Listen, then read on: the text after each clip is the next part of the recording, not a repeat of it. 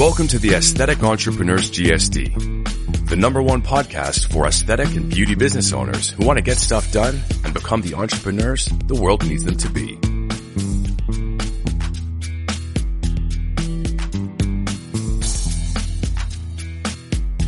Many of you out there are uncertain, overwhelmed, and confused about this thing called business. Where there's uncertainty, we give you comfort. Where there's overwhelm, we create calm. Where there's confusion, we provide clarity.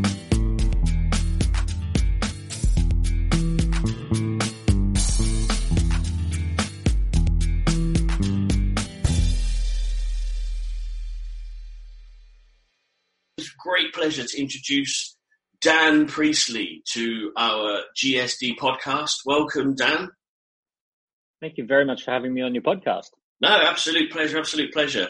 Um, and um, see, we've you know known each other for for a couple of years, predominantly me, me working with you on the the KPI program and um, with the the Dent business, which has been fantastic. Um, you know, it's not a uh, an overstatement to say that it's completely and utterly changed the way that I do business, and as a result, has changed my life. So it's great to have oh, you here. wonderful.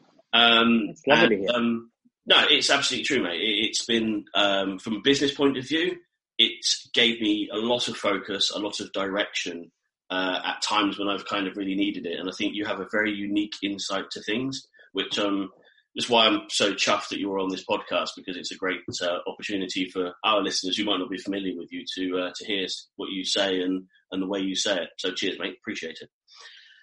Brilliant. Okay, so, but as I said, they might not know who you are, and I'm a big fan of people introducing themselves. So, Dan, please take it away. Tell us about yourself. Yeah, so my background is as an entrepreneur in Australia. I grew a company uh, in Australia up to about 11 million in sales. Uh, I exited, came to the UK, uh, and I launched a business accelerator. And that business accelerator has now worked with over 3,000 companies globally. Uh, we've got some of the world's most successful and celebrated entrepreneurs as our mentoring team. Uh, we now have offices in Sydney, Toronto, and London. Uh, and uh, along the way, over the last 10 years, I wrote four best selling books on entrepreneurship, uh, focused at essentially starting an idea and then scaling it right up and making a big impact. The, the, the books are brilliant, and um, and obviously you've um, written three of them. So, Key Person of Influence. Actually, no, four, isn't it? It's Entrepreneur's Revolution. Yeah, there. That. Yeah, Entrepreneur- Entrepreneur Revolution. Uh, and then Key Person of Influence, Oversubscribed, and 24 Assets. And they're all. Um, is it fair to say that kind of the books have sort of charted the journey that you've been on as a sort of an entrepreneur and a, and a business owner? Yeah, very much so. So, Entrepreneur Revolution is the entrepreneur mindset, getting started, thinking about planning out that first few years in business, those, you know, that first uh, couple hundred grand worth of revenue and how to achieve that. Um, key person of influence is sort of establishing yourself as a brand in your industry, building a team, um, standing out in a noisy marketplace. Oversubscribed is running campaigns and promotions in order to take yourself out to a broader market. Uh, and 24 assets is about scale. It's about digital transformation, making everything in the business digital and, uh, and reaching people all over the world. So it's kind of, um, follows those, you know, those key markers, uh, as you progress through the entrepreneur journey. It's a bit like a Harry Potter of entrepreneurship. I really like that actually, the Harry Potter of entrepreneurship, and it, it's um, I mean it's interesting because obviously you know I've been involved in in the in your um, I suppose we call it courses and I read the books as well, and it, the the first part of it, the the wilderness as you call it, it's incredibly it's it's hotel startup, isn't it? It's draining. It's it's lots and lots of work. You're the highest you know, hardest working, most hours, least amount of money person, and then all of a sudden you you pop through the other side into the different stages. And one of the things that I really learned from you is around this whole um, philosophy of being a key person of influence in the in your business and how that transforms you uh, in your marketplace. Yeah, so the truth is is that in every industry there's a lot of people selling the same things. And there are a few people who become the key people of influence, the go-to people for those things. It's the first name that comes up when you think about an industry. Um, and ideally, you want to become one of those people. You want to become a go-to person. Uh, you want to differentiate through your personal brand. Uh, so, you know, especially in the industry that you work a lot with, there's a lot of people who kind of they have essentially the same product. So the big differentiator can be, or one of the differentiators can be personal brand. Absolutely, and I think it's you actually nailed it. Is differentiation in this sector is quite difficult because they say they all have the same, effectively the same offering, and I think they, they there's a lot of um, positioning as service providers rather than providers of experience and transformations, which is where being a KPI kind of fits in. And that actually was the reason why I, I wrote the I wrote the book because in the KPI program you talk one of the key points is around publishing and writing a book, um, which I did mm. Changing Faces, and it has been absolutely transformational. It's you said um, the book that changes your life is the one that you write, and you were absolutely spot on. Yeah, well, it's a it's this perfect kind of salesperson. The, a book is like a mini business development manager or a mini business salesperson who runs around telling your perfect story uh, over and over again, uh, never getting sick, never taking a day off, traveling for you know two pounds anywhere in anywhere in Europe, mm. uh, and uh, going on holidays with people. So it's this perfect business development tool. Um, and you know, one of the things I kind of discovered pretty early on is that if you hire a business development manager, you might pay forty thousand pounds a year, and actually you can kind of print up several thousands of uh, books for a few grand and, and just put them in the hands of the people that you, you want to tell your story to, and it has the same effect. Um, so it's you know, a book is a, a book is a, just a great a great way of sharing your thoughts and clarifying your thoughts and getting other people on the same page that you are. Yeah, it's, it's been wonderful. I, I, really recommend someone, anybody listening, to, to actually get there and do it. And it's it's funny that you say about the book going on holiday. It gives me a real thrill. And if you get this as well, when people tag you into the Instagram stories and there's the book. Oh, on, I wish I wish my book could go wherever. I wish I I'd been to as many places as my books have been. Um, my books tend to have much better holidays than I do. it's, I'm jealous. My book was in Fiji not too long ago. I was just thinking, bloody hell, you know. yeah, yeah, exactly. My book was uh, my book was off skiing all over the last couple of weeks. You know. So. so yeah, if you this is the thrill thrill that you get as being an author, it's fantastic. So, so um, as we, we as we walk through you know the journey, um, the the model that kind of underpins everything you do is the the the ascending transaction model. And um, I just want to talk what what made you focus on that as being the kind of the core model for for Dent and for KPI.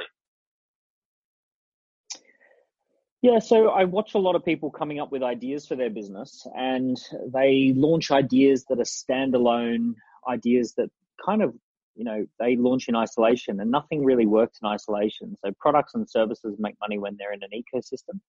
And I witnessed this with, you know, working with some of the top entrepreneurs in the world that they create brilliant product ecosystems and their goal is to create a brilliant product ecosystem.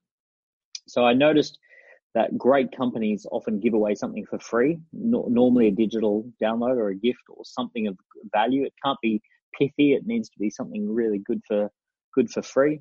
Uh, and then they often have a very low risk first step, which we call a product for prospects.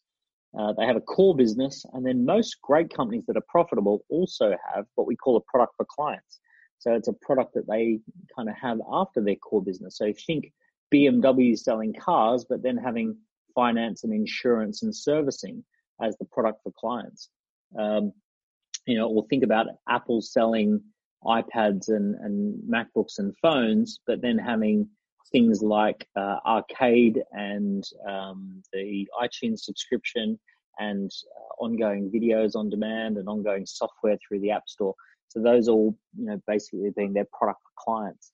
Yeah. Uh, so the idea here is that you want to have an ecosystem of products. I, I see people kind of think to themselves, oh, you know, i will write a book and I'll earn lots of royalties. And it's like, eh, it doesn't work like that. You, you write a book and you, you put hundreds or thousands of them out in the marketplace and then your other products do well the book doesn't make much money, but all the other products start making money because the book is out. So you have to have this ecosystem. So what I tried to do is kind of codify it and turn it into this thing called the ascending transaction model, where it's uh, gifts to product to prospects through a data capture process, and then through a sales process we go to core product, and then through a servicing process we go to product for client. And when you link all of that together in one elegant ecosystem, you tend to get the maximum amount of profit out of your idea uh, that you can. Absolutely, brilliant, great, really um, succinct description of it. And I think a lot of people who are listening to this now, who have been working with me, have just gone, ah, so that's where we got it from. Um, yeah, and it's but the thing is, it's like you say, there are a lot of organisations, and I think I had um, Jason uh, Greystone uh, on a previous podcast episode with me, and we were talking about it as um, the most profitable business model in history. That's very good to know.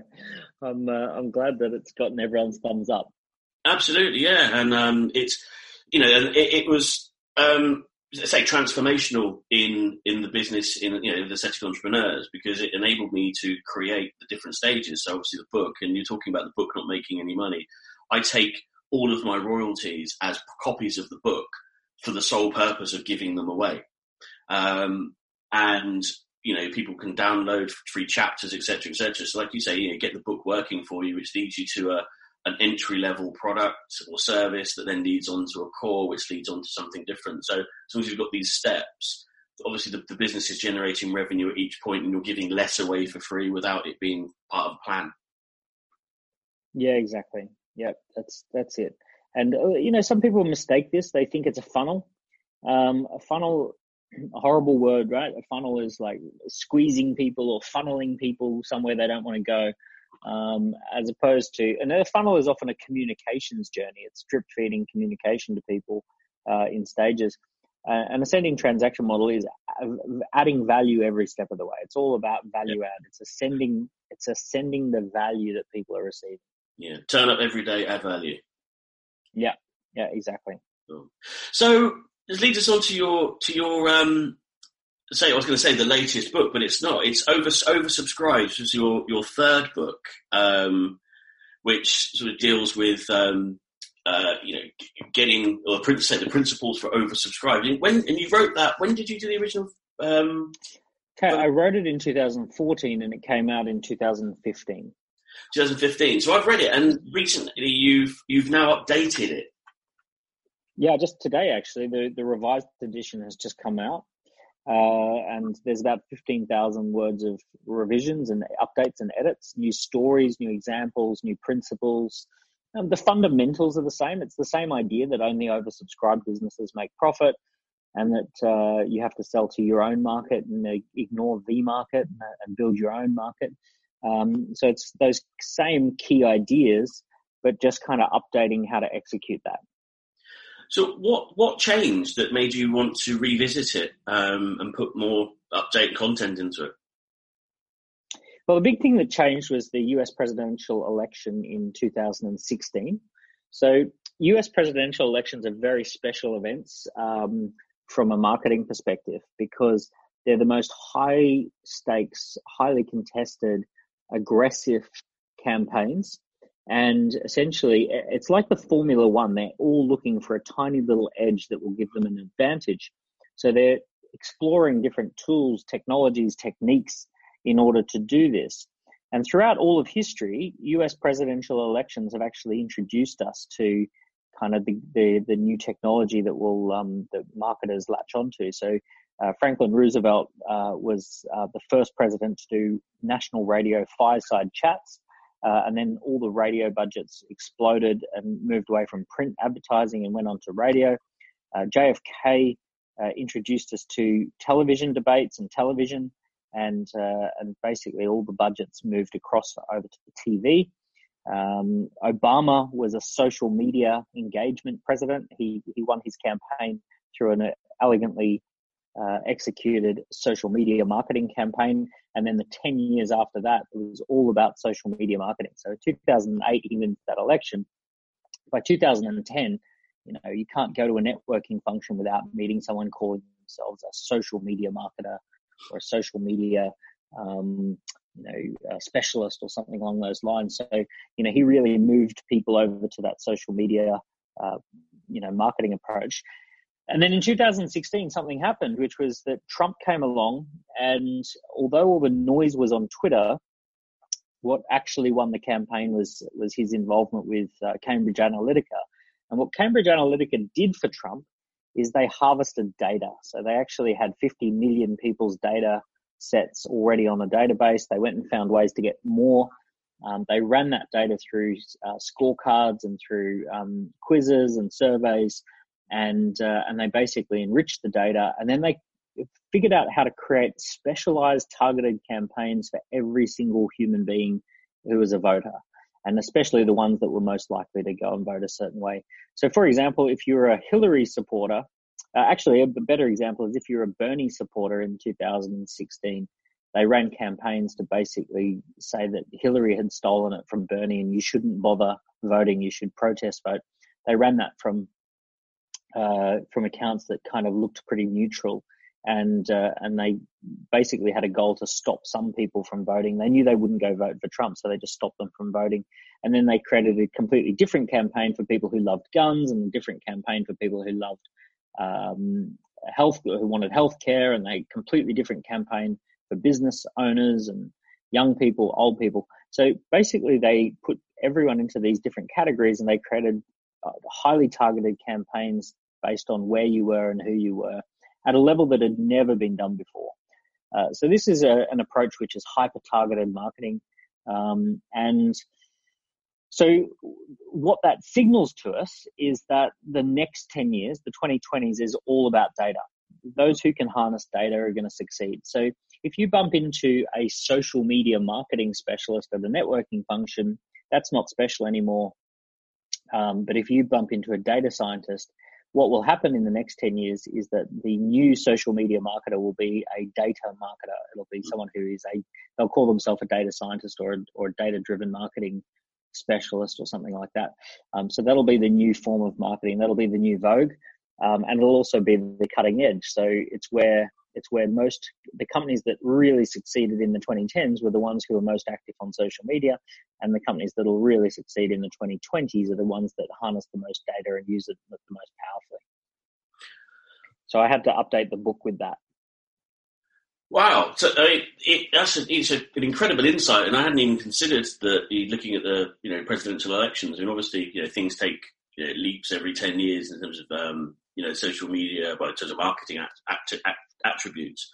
Um, but just processing a lot of that. So, um, so how how do you think that's going to affect kind of you know the, the market? Because obviously looking at the data, but and the um, the noise around the Cambridge Analytica and their approach to it obviously affected Facebook quite directly, um, which led them to alter their strategy to the whole concept of like meaningful content and the way that they approached ads. And I think a lot of people were kind of reported that the ad spend suddenly just just, just was completely ineffective almost overnight as a result of all of that. Um, mm. And um, what I do for sort of a lot of our clients is we talk around, you know, creating still the organic um, engagement, but then leveraging that with the paid stuff.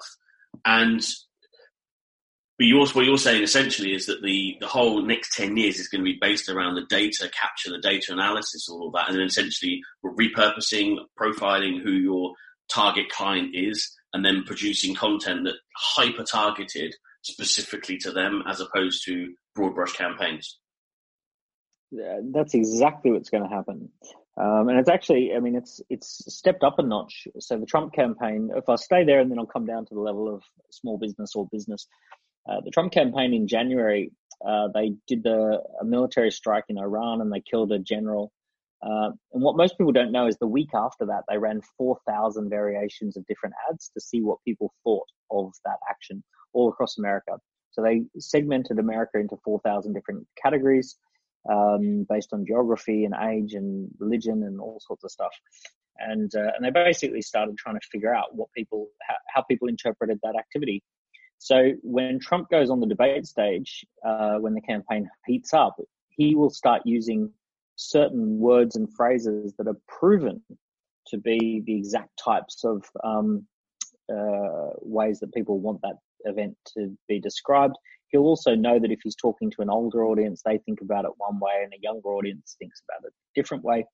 But more important than that, when the campaign kicks off uh, and Trump really steps it up, uh, what they'll do is they'll already have the data as to how people clicked and how people responded to what ads, and they'll basically echo back exactly what you thought. So if you clicked and you, if you responded that you thought the activity was uh, decisive, um, then you'll start getting ads that say, you know, Donald Trump for re-election because he's decisive. Mm. And um, and you basically, but but your next door neighbor might have said it was reckless, and um, and you know they'll get a completely different ad that says um, you know that focuses on a completely different activity and and just doesn't even mention that that event. Yeah. So um, what you'll what you'll find uh, is, um, or maybe you'll get an ad about the opponent and how they did something that's even more reckless. Uh, you know, so they can they can target in on each individual person in every different home uh, in a completely different way. So it's a it's a very new style of marketing. Over the you know the last however many hundreds of years, we were pretty confident that what we were seeing was different, was the was the same as what anyone could see. So you bought a newspaper and you kind of had a confidence that, okay, fair enough. The Sun would report things differently to the Times, and that would report things differently to the Guardian. But you didn't feel, you know, well, you didn't feel a that it was hidden that you could go and have a look at what the Sun said if you wanted to, uh, and b you didn't kind of think it was kind of ever changing for, for each individual reader. Yeah. Uh, whereas we, it's you know, it's kind of like now every single person because they consume their news their news in a digital format. Every single person is actually experiencing a completely different reality to everyone else. A, a, different reality, completely different experience. But then I suppose from a, a, commercialization point of view, and I think just going back to that without being too political about it, I think what you've just described, you can exactly see the same parallels happening in the UK with the recent general election, Corbyn and Johnson. Um, oh well, so Corbyn Corbyn basically did the traditional approach of marketing, which is to come up with a message and then sell the message. Mm-hmm. So essentially, him and his team they came up came up with their manifesto, and they said, "This is what we think is a great idea. This is what we, you know, these are our beliefs, and this is what we want to see happen." And then they kind of promoted that using advertising. Uh, the Boris Johnson campaign did it a very different way. So you may have seen a headline that said 88% of Boris Johnson's advertising is factually inaccurate. and here's why that happened. Uh, it's because they were running thousands of ads, thousands and thousands of ads, all with hypothetical messages. And it's not that they were trying to mislead because a lot of the budgets were only 30 or 40 pound testing budgets, but they were running hypothetical messages uh, to see what people respond to. So rather than having a manifesto and trying to sell it, they come up with hundreds of ideas. So let's imagine that they have one ad that says, um, we're going to have 10,000 more nurses and another one that says 10,000 more police officers. And they're not actually, they haven't come up with a way of, they haven't come up with either. They're just seeing what people like better. So if everyone clicks the police officer one, then they say, "Oh, we're going to we're going to go and put police officers out there." Um, and if everyone clicks the nurses, then they say, "Oh, well, we're going to click nurses." We're going to we're going to have nurses in our manifesto. So what the, what this new style is doing, the old approach to marketing was to come up with a message and broadcast it. The new approach to marketing is to come up with thousands of messages and see what people are interested in. I really, which actually I think I really quite like because you're getting absolute evidence of your your your customers' needs. You know, in this instance, you know, your it's the your um. Yeah, look, I would say I'd say there are some there are some ethical lines um, yeah. that get crossed when you're talking about winning elections.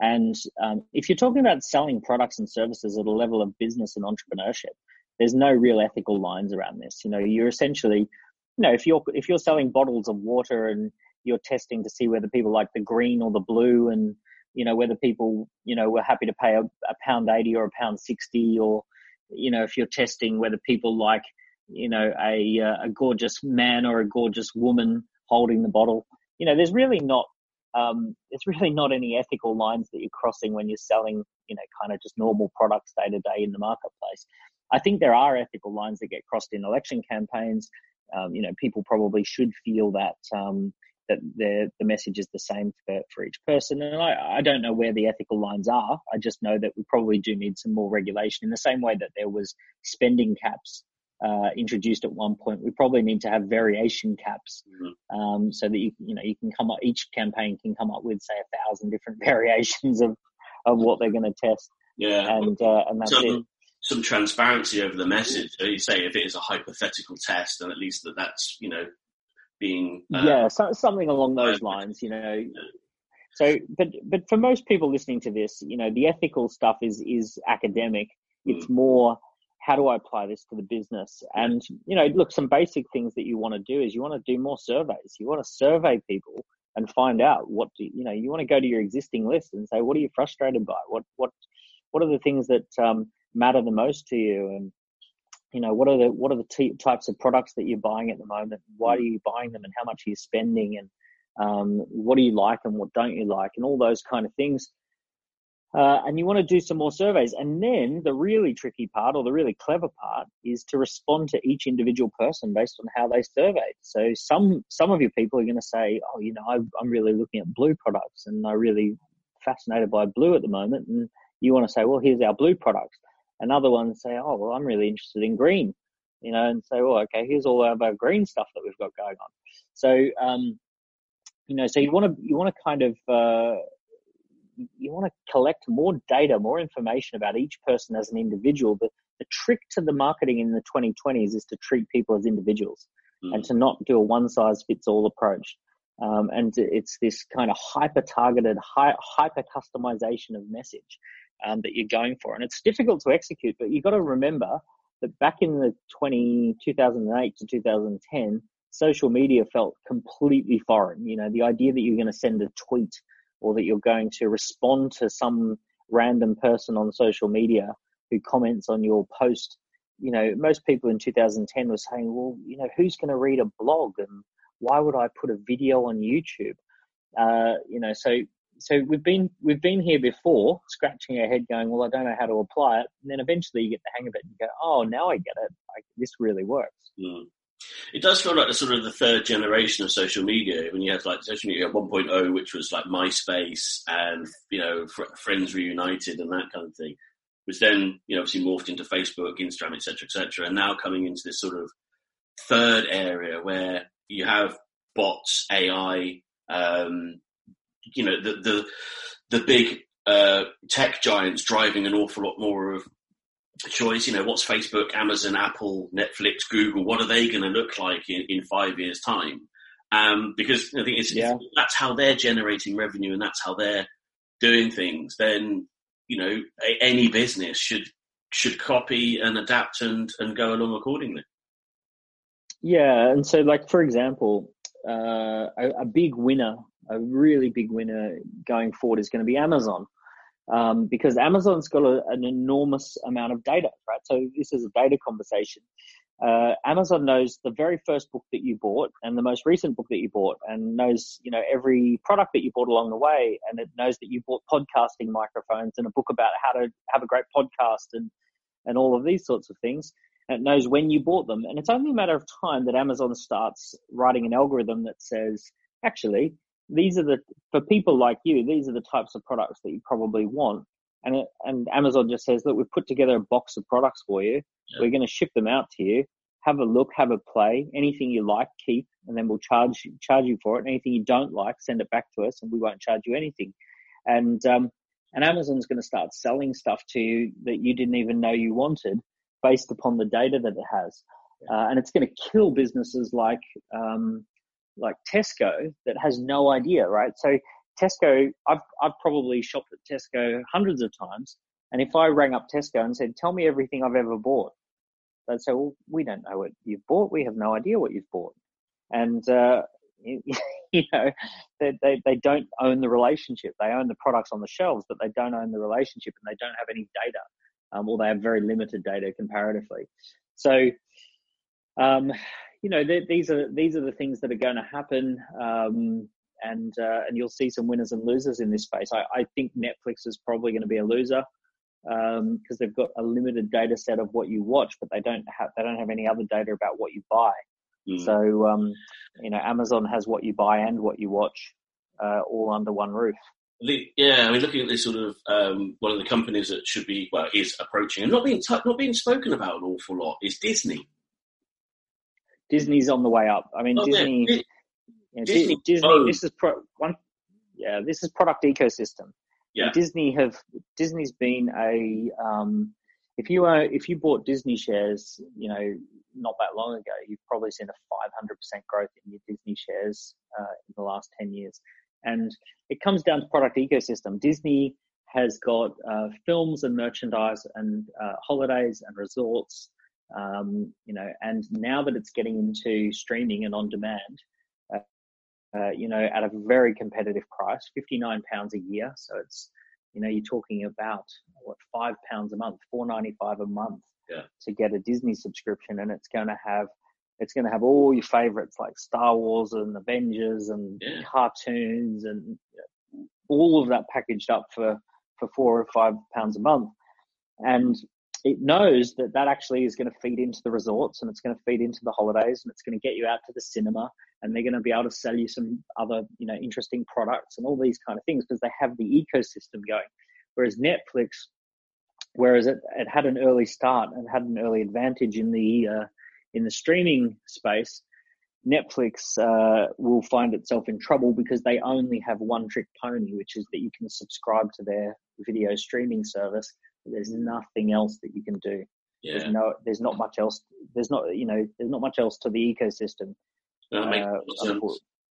I mean, my kids are, oh, and I am too, to be honest as well. They're over the over the moon. They cannot wait for Disney Plus. And when I look at Disney, Disney now effectively own me. So being a you know guy who grew up with Star Wars and Marvel and you know comic books, you know every yeah. day, every day I think I give Disney some money. Probably. Yeah. And this is this is the thing for small business. It sounds like you know it sounds like we talk about these huge companies and they seem so foreign and remote and well they can do that because they're a massive company. Truth is is that they they also have a huge weight uh, to lift in order to achieve anything, they've got to go through a real process of transformation. And small companies can apply this stuff so fast. You know, you can, you can, I've seen companies within three to six months really build out an ecosystem, uh, partner in different products and services, uh, come up with their own proprietary packages and their own information products and uh, all of that sort of stuff. And actually, a lot of small businesses can do the same sort of things. Obviously, not millions of customers, more like thousands of customers. Mm. But you know, small businesses can also have subscriptions, and they can also have, um, you know, additional products that they weren't selling last year. And it's those kind of decisions that actually, you know, make you more of the Disney than the Netflix. Yeah, and it's it, that's a really that's a good um, a good sort of movement actually back into looking at sort of you know the smaller businesses because from where we work in you know in a in a cash pay environment in healthcare in aesthetics, um, a lot of our customers suffer quite heavily from price competition, and you know from the stuff that we've worked on with you and you know created ourselves is we know that this the model that the ecosystem is the is a great defense against price competition. And what sort of advice would you have for people who are in that situation where someone's just kind of opened up down the road and immediately undercuts them for on price? Yeah, so the, you don't you never want to be caught in a race to the bottom, and um, so there's a number. And w- when you get into a, a, an A versus B, an apples with apples comparison, if all things are equal, then price wins. So you've got to make sure that not all things are equal. Mm. Um, so there are a number of differentiators. Uh, one of the best ones is packages uh, rather than having single products moving moving around to packages. So, for example, if you ask yourself the question, what is it that the customer's trying to get done? What do they want to have? What, what do they want to be different in the world? They don't like. No one wants Botox. Um, Botox is a means to an end. Uh, no one wants, you know, white, uh, whitening. They, that's a means to an end. No one wants, uh, you know, kind of their haircut. It's a means to an end. What are people trying to do? They want more confidence. They want to feel more beautiful. Uh, they want to more be more youthful. They want to sparkle. They want to uh, impress. So if you can say, all right, well, this is what we're going to do. We're going to put together all the things that you would need or want in order to achieve that goal. Some of them are going to be, uh, you know, cosmetic products, and some of them are going to be books, and some of them are going to be audio podcasts to listen to, and some of them are going to be life coaches. And, you know, we're going to, like, if I was building that kind of business, I'd be packaging uh, life coaching workshops into the product, and I'd be packaging certain amazing books into the product, and I'd be um, doing photo shoots and image consulting. And you know we'd be really taking someone on a journey where they go from feeling, um, you know, not feeling confident in the way that I present to the world, to actually I feel really good. My, you know, my my hair, my teeth, um, my radiance, my levels of confidence, what I'm saying, uh, you know, the way that I speak, you know, all of that can can be improved, and I would be turning it into an, a more holistic overall um, personal improvement program. Um, you know that you know because it's very hard to compete with that. Yeah, um, and, and, probably the sorry. No, no, sorry, I spoke over you. Please, Karen. Oh, the big the big shift is that uh, that I make with entrepreneurs or, or business owners is you've got to stop seeing yourself as someone who's got a technical skill and you're trying to sell the technical skill. You've got to move your own personal identity towards being an entrepreneur who's trying to fulfill wants and needs for the customer. And okay, you've got this technical skill that you've got, but actually, beyond that technical skill, there's all sorts of stuff that you can bring to the table. A cool saying to think about is what can I bring to the table versus what can I do? Mm. So, um, for example, a an amazing chef can cook incredible meals. That's what they can do. But they can bring to the table wine. They can bring to the table desserts. They can bring to the table entertainment. They can bring to the table uh, great service. So even though the cook is in the kitchen delivering the, you know, making the food, there's all sorts of things they can, as an entrepreneur, they can bring to the table. So when you're sitting there looking at your business, you're not saying, oh, you know, but I'm not a life coach. It's like, well, you don't have to be a life coach. You need to find someone in the in the local area who is, yeah. and bring them to the table. Yeah, yeah. No, I think as I was, was going to say is going the end to end is is a lot of what I, when we're working with businesses is exactly that. It's looking at right. Well, okay, yes, you have this skill as a dentist, doctor, nurse, you know, beauty, beauty therapist, whatever, um, but it's very narrow. So when someone does set up, you're going to get hammered if it's like you say an eight an eight away an apples for apples conversation. But mm. understanding that yeah, you are an entrepreneur. You've got three resources: time, energy, and money. You've got to work out how you can balance the three together. Look at what sets you apart, and as you say, what you can bring to the table.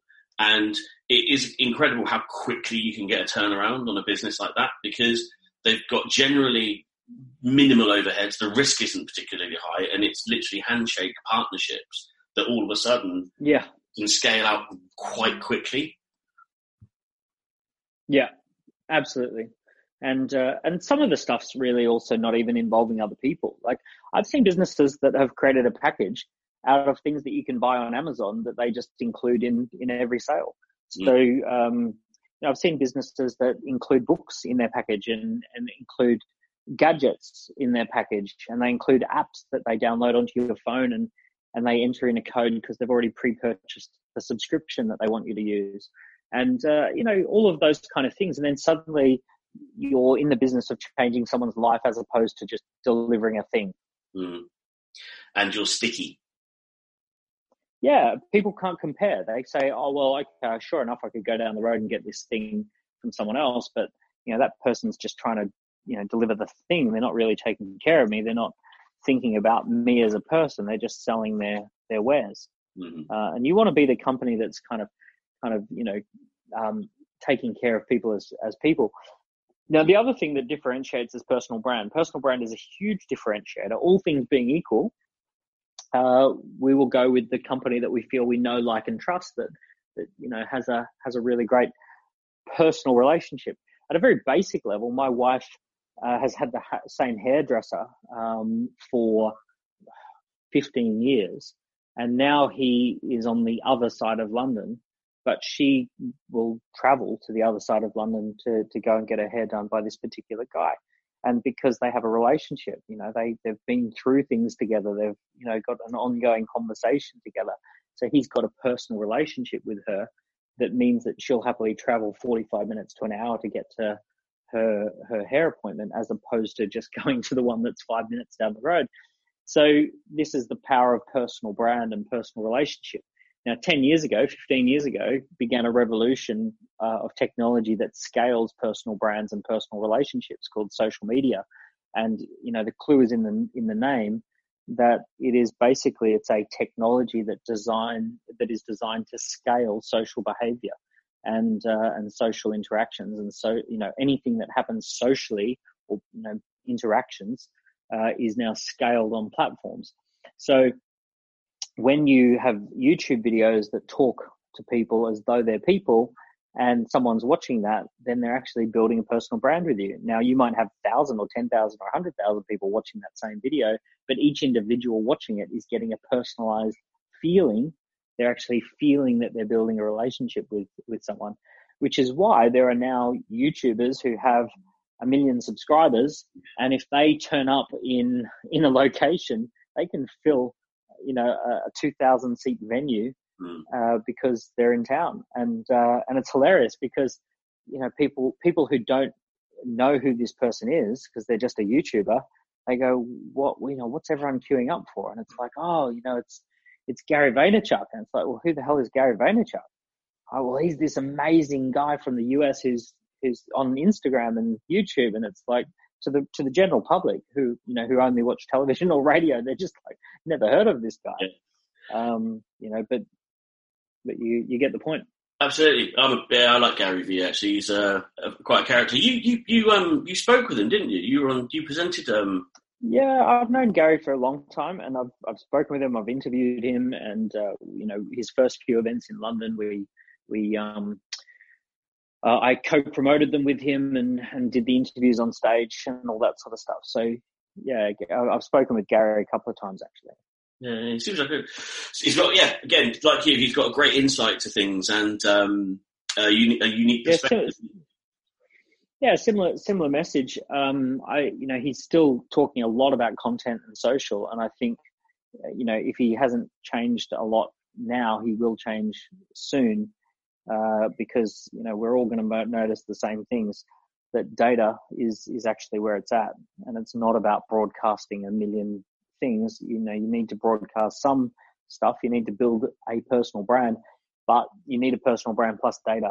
You know, yeah. the game evolves. The game, the game moves. So, you know, if you're a musician, it used to be about having vinyl records, and then it was about having CDs, and then it was about having streaming, and then you have to now have you know streaming and live events and merchandise and an online store and an online community and subscriptions and all those kind of things and you say, oh, but I just want to go and play music. It's like, well, okay, you can just go and play music, but that's a hobby now. yeah. yeah, I know. The content creation is a hobby. The distribution of the content is the job. Yeah, yeah, yeah, exactly. So the game, the game has moved on. The people who are going to do really, really well in the 2020s, like I mean, super well, Ferraris and Lamborghinis well, are people who built their brand in the 2010s and leveraged their brand in the 2020s. Mm. Well, that's what we're all trying to do at Aesthetic Entrepreneurs. And the funny thing is, I, I can hear that the minds of people who know me, know Aesthetic Entrepreneurs, and have watched what we're doing, and they can see your imprint on the journey that we're going on. Um, it's not a coincidence because it's essentially it is. It's a you know it's a it's a great model, and I always love listening to your insights because every time you listen to you, you come away with something very very different. And um, I think just from a, a, specific point of view, then, if there was kind of like one thing, someone listening thinking, okay, well, I get all this around data and I get all this around what Dan's saying. If there was like one thing that they could walk away and do right now, what would you say it should be? Um, here's the here's there's a lot of one things, but if there was kind of one thing that I really endorse, it's um, it's a belief that environment dictates performance. And what I mean by environment dictates performance is that if there was a silver bullet for success, it's about being in an environment that's supportive to success. Uh, what do I mean by that? I mean it's it's like who you hang out with, who who's influencing you, um, and it's it's uh, the kind of content that you're consuming, and the you know who's holding you accountable. And I, in a in a really real way, something as simple as making a decision to spend more time around successful entrepreneurs uh, rather than people who are struggling would be a, a really good one thing because we're kind of, you know, our life ends up being the result of the conversations we have over and over again. And if you're out there having conversations with great entrepreneurs who are building all sorts of businesses, maybe outside of your own industry, but they're talking about, oh, you know, I tried this and it didn't work, but then I tried this and it did work. You know, and it's being part of that conversation. And by the time someone's packaged that up into a book and, you know, put a course together on it, you know, the conversation's already been raging for over a year. Mm-hmm. So you want to get around conversations. You want to be around inspiring people and, and spending time with interesting and engaging and successful people who you look up to and admire. And you know cut out the people who are the naysayers and the negative the negative friends and the people who are you know constantly having the same conversation with you about how hard life is. It's like you know at some point you've got to say enough is enough. Uh, we live in great times. We live you know there's no other time in history you'd want to be alive. You wouldn't trade places with someone in the dark ages and you certainly wouldn't trade places with someone in the 1940s or you know, like you know, if you if I could push a button and teleport you to any other time in history, there's not a there's not a great number of times that you'd even spring to mind that you might go to. Maybe maybe the kind of uh, you know Beatlemania '60s or something like that. If you there might be a blip, but but most of the time it's like this is the time to be alive. There's never been more money, more talent, more opportunity, more markets available. So pull your socks up and get around people who see it for what it is and see the opportunity as opposed to people who are just constantly complaining. Love it. I actually moved um, area last year, about almost a year ago actually, very similar sort of thing. Realised that the area that I was in, the environment I was in, wasn't I wasn't meeting enough people who were not so much self-employed but were entrepreneurial, and I wasn't meeting enough people who were uh, looking at marketing in a certain way, and I wasn't meeting enough people around. It just didn't have the same kind of mindset. So we, yeah. we literally up sticks moved um, from uh, from the coast closer up to London to Surrey, and um, you can you can almost see an uptick in activity, attitude, revenue, almost to the day. Yeah, yeah, it, it yeah, exactly. And if, if, if anyone's living, listening and they live outside of London, you just got to make a commitment to get in and around London more often because I, I hate to be a snob about it, right? I'm going to just be the quintessential London snob. But, you know, London attracts some of the most ambitious and talented people in the world. Um, and they don't really leave the M25, right? And you want, you want to, you want to get around the, you know, every night of the week is an interesting event and every night of the week is, there's a meetup and um, you know there's a there's a thump and a, a, a buzz that happens around big cities um, that just doesn't happen 20 miles out from the big city.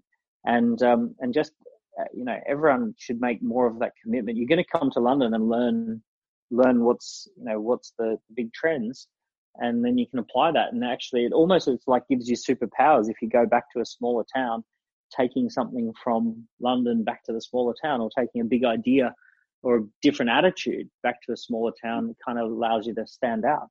Uh, it's kind of like when Superman came to came to uh, Earth and had superpowers, and on Kryptonite, every you know everyone had superpowers, but on Earth he had he had superpowers, right? So um, you know it's that kind of big city superpower that you can pick up and then take back to back to a smaller town. Absolutely. I mean, there's definitely an energy in a, that surrounds, um, as you say, around the big cities. And I think also London, it kind of feels like a series of villages. And I've got clients who, you know, they're in Twickenham and they can't get clients from people from Richmond to come over, which is, you know, not that far. Because if you've got everything you would need in Richmond, why would you travel to Twickenham, right? And you have a series of different villages. So, yeah, so yeah, series of villages, but it's also that proximity to get right into the heart of it. Mm. Jump on the jump on that little quick train, and you know there's there's a course you know there's a little course happening about video, or there's a course happening about data, or there's something happening. Yeah, it's that's what you want to be part of. You want to be part of an, uh, that exciting conversation. And I'm not just saying London. It could be you get in and around Sydney, or you get in and around uh, New York, or or San Fran, or something like that. But just getting around getting around those people those ambitious people who are positive are, and um, not the ones who say, "Oh, you know, I'm really frustrated that not everything's coming and landing on my lap." Yeah. Um, but the people who say, "You know, I'll go. I'll if you know, I don't need opportunity to come to me. I'll go to it." I will find a way. Yeah, Rich is just like note to self: uh, more workshops in London. Yes, yeah, yeah, more more buzz. suck, Yeah, suck up that energy. Do more of my workshops in London, I think. Um, awesome. Listen, mate, I really appreciate um, you, you coming on. Um, incredible insight, as always. Um, it's always a pleasure talking with you. We've got, just to finish off, the, the last, we've got the 10 most important questions in the world. It's just a bit of fun. It's something I ask all of the guests. Quick fire. Are you ready? These these sound like they're speed dating questions. Yeah. Uh, yeah, I was just- I think it was- sounds like we're. These questions should be asked to vet any potential I I don't I don't know if I'm see I don't know if I'm ready or not because I don't know what these questions are. So well so all right. A, a man of your talent should will be able to uh, smash this. I can. Don't worry All about right, let's let's Okay. see how we go. That Jason managed to answer them. Okay, so that should give you some idea. Oh, that should give me comfort. Yeah, Okay, right. Beatles or Elvis? Beatles, Superman or Batman? Are Batman, you a night owl or an early bird? Night Owl. Unfortunately, I wish I was an early bird. No, I'm a night owl as well. And I can't. Yeah, I know what you mean. Wish you an early bird, but it's never going to happen. So I just go with it now. Apple or Android? Oh, Apple. Yeah, easy. I, yeah, and nah, can't do Android. It's too complicated. I'm not geek. PlayStation or Xbox? Neither.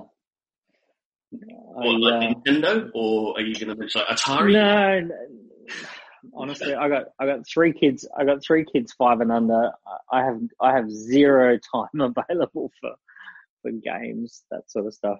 Oh, Uh, yeah. was there was there no point in your history when you were into kind of gaming or anything like that? Yeah, when I yeah when I was like under fifteen, I was Sega Master System.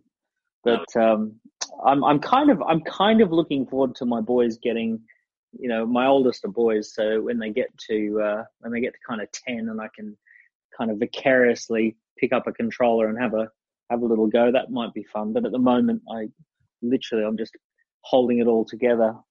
haven't haven't got a, haven't got any Well, I mean, gaming time. the the big change I've noticed is um, that. So I, I've asked for a Nintendo 64 for my birthday. Why? Because the gaming consoles now are just way too complicated. So you pick it up and it's like, Oh, I know, yeah. It's Yeah, like you got you got to you got to do a half an hour tutorial to figure out just how Oh. to how to do anything. no, I, I I loved what was wrong with those kind of like you know two two or three buttons. Yep. You know, the whole idea was to zone out and have a have a little bit of fun, not to enter enter a complex new you know. I'm with you. I'm with you. So uh, yeah, no, I'm definitely with you there. But um, it will come back to you. Don't worry, it will come back. Okay, favorite movie. Favorite movie? I like Fight Club. It's a good movie that sprung to mind. Star Wars is a great movie. Um, oh god, there's so there's so many good ones for different reasons. I also like some cheesy cheesy rom com chick flicks that I shouldn't like. Yeah, but, Everyone, everyone's got guilty pleasure. yeah, some some of those really kind of low budget silly movies from the eighties. Um, with you know, like with Kelly LeBrock in them, and those, those sorts Oh, of ones. They're always kind of guilt, Weird- guilty Weird pleasure. Science is always a good one. Yeah, weird, weird science or Lady in Red. That that Ah. came up in conversation the other day. Lady in Red, oh, that's a blast from the past. I have I have to check that out again. Yeah, I know. Yeah, Yeah. everyone's got a guilty pleasure. Mine, as my family always take the mickey out of me, is actually Titanic. I quite like that movie. Oh, Um, Titanic's actually it, it is a good film. James Cameron. I mean, there's a reason that he's like done blockbusters. They're they're a bit cheesy, but they're good cheesy. Yeah, Uh, yeah, yeah. Terminator. How good is Terminator? I Uh, well, only well, Terminator one and two. I'm not I'm not really into the other ones, but nah, Terminator one and two. Just I watched- awesome. I watched Dark Fate. Uh, I'm not really feeling it. My son loves it. I'm not really feeling it. Terminator 1, absolute Yeah. classic. Terminator 2, even better, as far as I'm concerned. It's got Guns N' Roses soundtrack. Yeah. How bad it can be. Yeah. Um, But, um, ah, little heads up on a movie though. Sonic uh, is not terrible. So if you're thinking Okay, all right. movie, Sonic Yeah. is not bit of a blast from the past. What do you think is going to happen with um, Top Gun two? I think it. Well, looking at the trailers, I think it's it's looks fantastic visually, and I've read up a little bit about the kind of um, the, the production process, and it looks like they really went to town on it in terms of Yeah, cinematography. Um, I think Tom Cruise is old enough and wise enough to carry a movie like that now. I don't think they have to go back to the 80s because the 80s it was just Yeah. an absolute classic, but it was of its time, and I don't think they're Yeah. you know, going to go back to that. Um, I think this is going to be the kind of I, see. This is the thing too. By the way, I love '80s films. yeah, Back to the Future, awesome. Or you know, awesome film. Back to the, I love the Back to the Future trilogies. Um, Karate Kid. I know I shouldn't, but I love Karate Kid. You know, there's, all- there's all of nothing those to- there's nothing to dislike. I mean, they're all based on the same story arc. it was just it was an era. It was an era before mobile phones, so you didn't have to incorporate any any any sitting around on the on a mobile. Yeah. You know, it's a you know, a kind of I don't know. It's just a, a great time, and it was also a great time where cinema had had uh, had good stories, fun stories. The Godfather.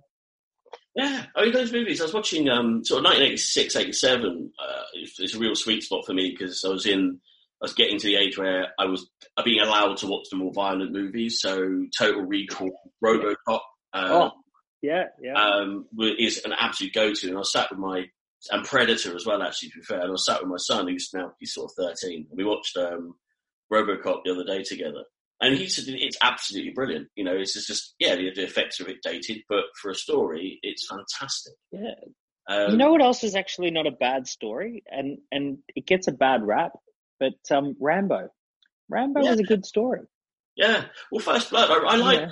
I like First Blood. It's you know, it's a, it's an anti-war movie. Yeah, You know, it's uh, yeah. It, it it it it kind of like everyone thought it was gratuitous, but it was actually a really good story. Die Hard, Die Hard, another another awesome '80s film. Oh, I love it. We can have a, we, we talk about this more. We- we just- Just reminisce. yeah, yeah. shoot back to when films were good. Um, so okay, See, I'm not a fan of all these all these Avenger films and all this sort of stuff. Not a fan. Not not a fan. Too too much special effects. Not enough story. Yeah, I mean they're of. I think it's because of they're of of their time, and I think you know read comic books since I was you know since I could read, and I've always been more of um, a kind of a, a DC fan. I like Batman, Superman comics um, very much. I like the Marvel comics as well, and but the whole you know this it's basically Disney have turned uh, Marvel into an absolute money making machine. I mean almost every single movie they put out. Yeah, see that's that's the the- thing. It feels like it feels like the movies that the movies that are coming out at the moment in a big way. It feels like they are private equity approved, Mm. right? So some big money man has signed off on it. This will make money. The data says this will make money, etc. With the exception, by the way, of recently 1917. What a film that was! I Man, haven't, oh man, I haven't that was- see that yet. Actually, I've, I've, Go go to the cinema. Before, go find when it, go find a cinema that's still playing it. It's awesome. All right, I'll go and I'll see if I can get that in tonight. I like doing that spur of a moment. Amy, let's go to the cinema. Go and watch 1917. But yeah, I I think the the latest Done. Avengers, Avengers Endgame. So um, they wanted to knock Avatar off its perch, and I don't know if you knew this. So they basically they they re, when it was started to run out of steam at the box office, they re-released it with uh, some added uh, footage and really pumped it to the Marvel Wow. community and basically said, look, you know, we want to knock it. And it was as blatant as this. We want to knock Avatar off its perch as the most, as the highest grossing film of all time. It's got to be a Marvel movie. Go and see it. And here's an extra 10 minutes of footage to make it worthwhile. And it did. It turned, it put another Mm. burst into it. And it's now the biggest grossing movie of all time. But not because it was any, not because it was good. It's because they engaged the community to drive that extra, you know, a couple of hundred million. Interesting, Interesting. but, but you know, it worked. So there we go. Right, song. What's the uh, the song that you rock out to? Or anything Guns N' Roses, anything uh, Metallica. Uh, I've been geeking out on the latest Tool album. I like a few. I like a. I like a lot of Aussie bands that that I grew up with, like um, Powderfinger and Silverchair and uh, and uh, and those kind of ones too. And I like a lot of clubbing tracks. You know, a bit of bit of rave music. Why not? Why not? Yeah, I'm surprised. Being an Aussie, I didn't get Acca Dacca dropped in there. A little bit before my time, but yeah, of course, I, I appreciate Acca Dacca. Yeah. How can you? It's like yeah, it's uh, I, I love ACD. I love them. Uh, brilliant band. Um, and Guns N' Roses. I'm a bit of a rock fan as well. Ga- Guns N' Roses. And Nirvana. Yeah, yeah. Um, Wolfmother. They're Australian as well, aren't they? Yeah, they are. Yeah. Yeah, exactly. great band. I love that. Okay, um, so this is an easy answer for you because I know. It sounds like it sounds like we're a compatible match for dating. I think we should. I think we with, with these with these dating questions that you've gone with. Uh, and also the other the, the other one that I'm rocking out to is Muse. Muse are like I've been to a lot of their live music recently. Muse are great. Yeah, Muse are amazing band live.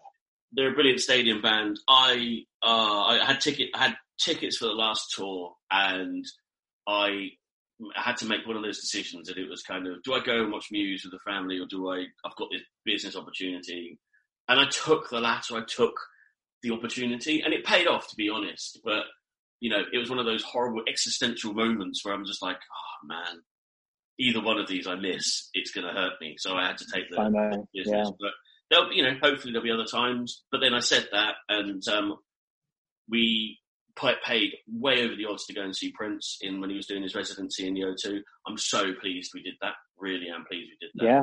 It's an amazing yep. experience. And then obviously can't you know, get that back.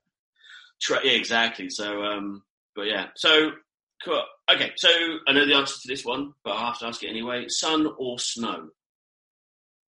Oh, well, I grew up on the Sunshine Coast and, um, a sunny day on the snow. I'm going to say a sunny day on the snow. one of those, one of those lovely days.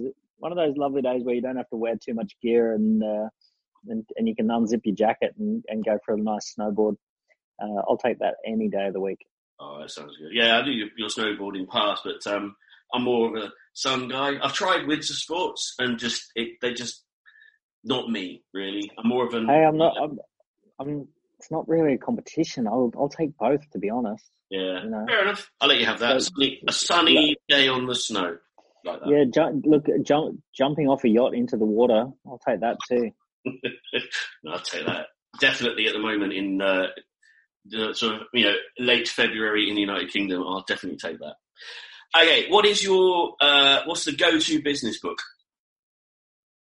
Uh, Principles by Ray Dalio is is one of the ones I keep re- revisiting a lot at the moment. Um, you know, when a when a when a very successful billionaire who's been doing it decade after decade after decade sits and takes the time to write it all down line by line, piece by piece, in an actual manual, I think it'd be a bit rude not to not to read it.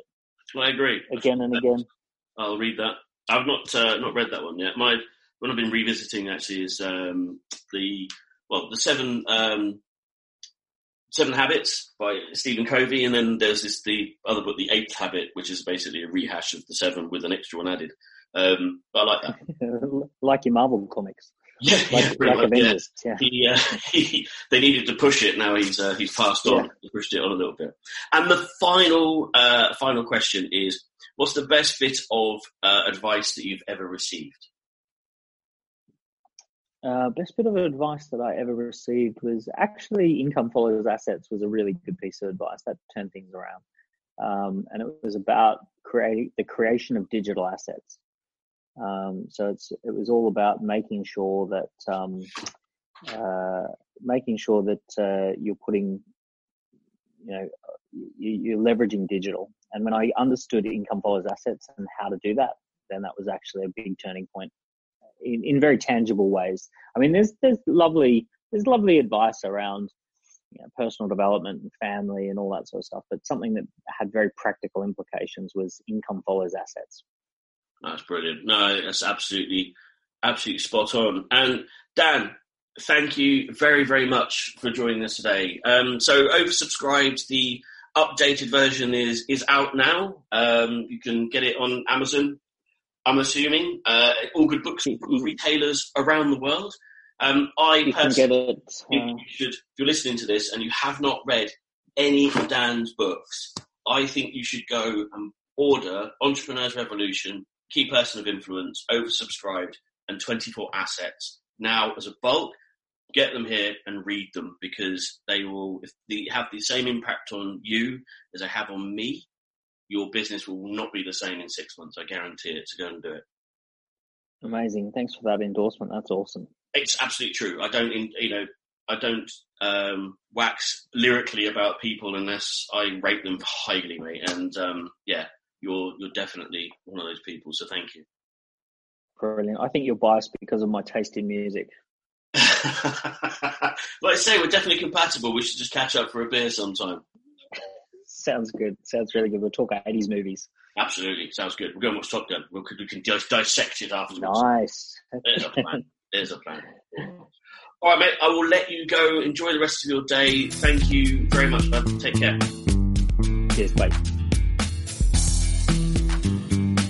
Subscribe now for tips, insight, and stories to enhance, empower, educate, and elevate your business to new heights.